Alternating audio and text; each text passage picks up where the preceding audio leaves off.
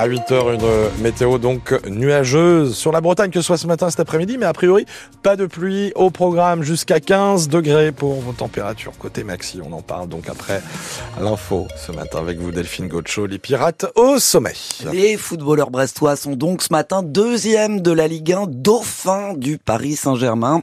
Le stade Francis Leblé en ébullition, en communion avec son équipe hier soir, après donc cette victoire euh, contre l'OM, un but à 0, but à la 88e minute alors que les Tizef sont réduits à 10 après l'expulsion euh, à la 60e de Steve Mounier. But signé euh, du milieu de terrain Pierre Lesmeloué, explosion de joie au coup de sifflet final Nicolas Blanza. Le stade se met alors à chambrer l'OM au coup de sifflet final. Apothéose d'une soirée enivrante, frissonnante et même ébouriffante, avec encore une fois les ingrédients d'un match réussi, servi par des tisefs endiablés qui font passer les Marseillais pour des joueurs banals, sans idées et sans génie, mais toutefois sans marquer non plus. Et puis la crainte quand Mounier est expulsé avec le dos rond et la solidarité pour faire front, et enfin l'inespéré juste avant le temps additionnel. C'est beau d'avoir pu euh, gagner ce match à 10 contre 11. Symbole d'une saison folle, frappé du saut de la détermination à Brest, dit le capitaine Brendan Chardonnay. Je sais qu'on était très impliqués, très, très focus, on savait ce qu'on pouvait aller chercher euh, ce soir. 40 points, c'est-à-dire désormais le maintien. On peut parler de quoi maintenant? Top 10 vous voulez, vous voulez, parler de quoi d'autre? On va faire un point fin, fin février, début, début mars, voir, euh, voir où on en est. Si on y est toujours, euh, on voudra jouer le, le, coup à fond, bien sûr.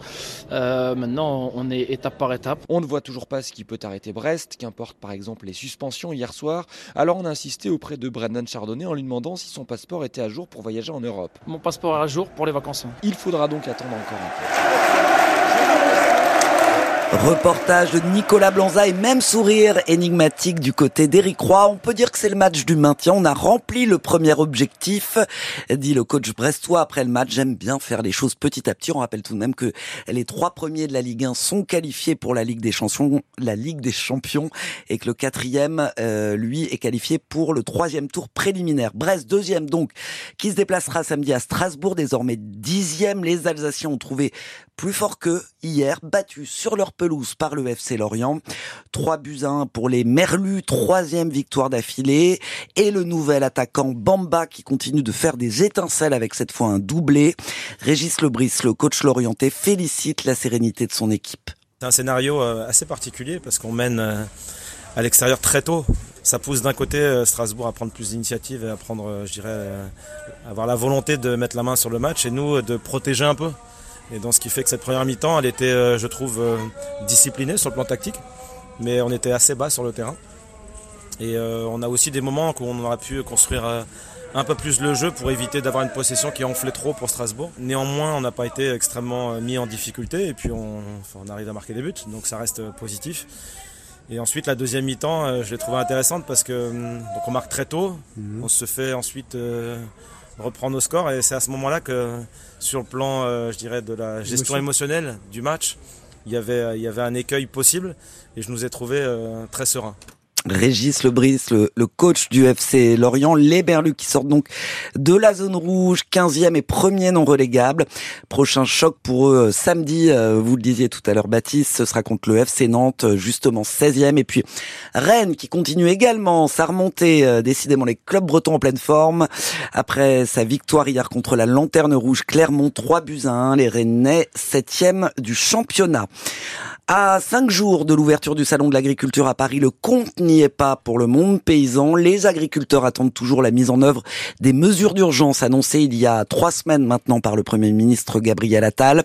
Plusieurs mobilisations ont eu lieu en France ce week-end. D'autres sont prévues aujourd'hui à Dunkerque ou en ce moment à Marseille. Emmanuel Macron doit recevoir la FNSEA et les jeunes agriculteurs, les deux principaux syndicats agricoles, demain à l'Élysée.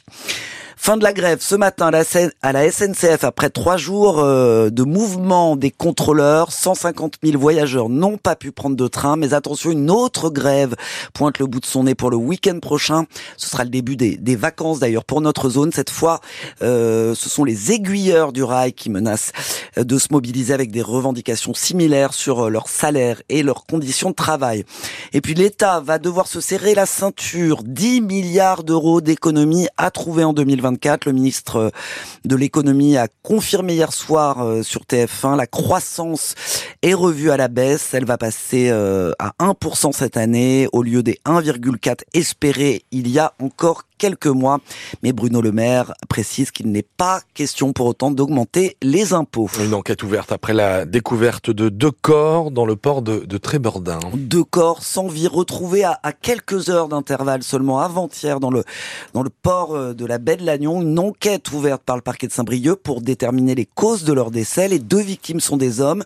Et pour le moment, euh, Simon Chenot, aucune piste n'est privilégiée. Le premier, un Brestois de 47 ans, a été retrouvé en début d'après-midi samedi. C'est un groupe de promeneurs qui a vu son corps flotter dans le petit port de Trébordin.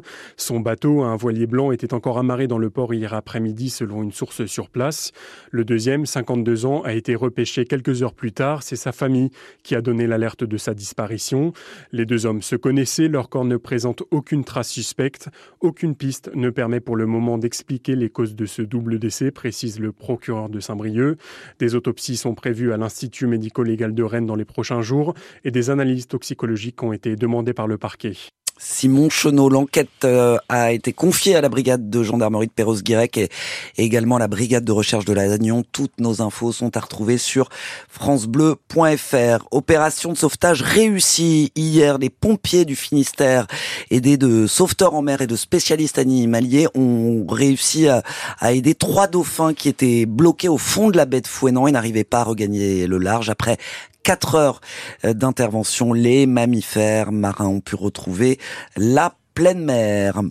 5000 foyers du secteur de Guy Pavas privés d'électricité hier matin, une coupure liée à un incident sur le poste de distribution de Coatodon euh, qui a duré près de deux heures et demie. Le courant a pu être rétabli en début d'après-midi. Et puis pas de problème de courant en revanche hier à Carré, même si certains auraient sans doute préféré des centaines de tuffers rassemblés pour une free party de 1h du matin jusqu'à midi.